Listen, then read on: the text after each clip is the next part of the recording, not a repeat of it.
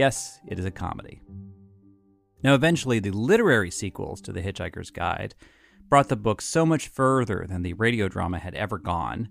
Douglas Adams wanted these later books to have their own radio drama adaptations, and he picked Dirk Maggs to make them. Sadly, Douglas Adams died in 2001. He didn't live long enough to hear these adaptations that Dirk Maggs produced for the BBC a few years later. It was a huge honor for Dirk to work on that series because back in 1978, he was a young engineer just starting his career when The Hitchhiker's Guide to the Galaxy first went on the air. It was huge because, well, culturally uh, across the country, it was huge because they they really didn't think it was going to get much of a listenership, so they put it on at half past ten at night when most of the you know the world was going to sleep, or yeah, pretty much in the seventies they were too. It was not expected to do much business, and by the third week, the listening figures they were getting back were through the roof.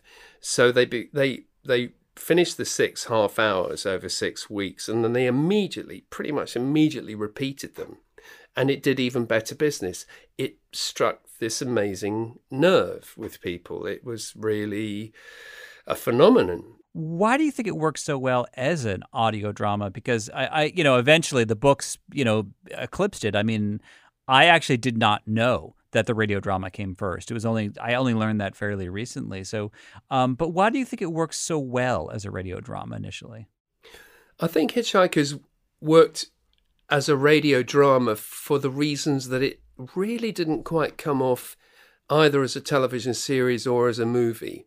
Because if it had really worked as a TV series, there would have been a second series and a third and a fourth. And if it had worked as a movie, there would have been sequels to that movie.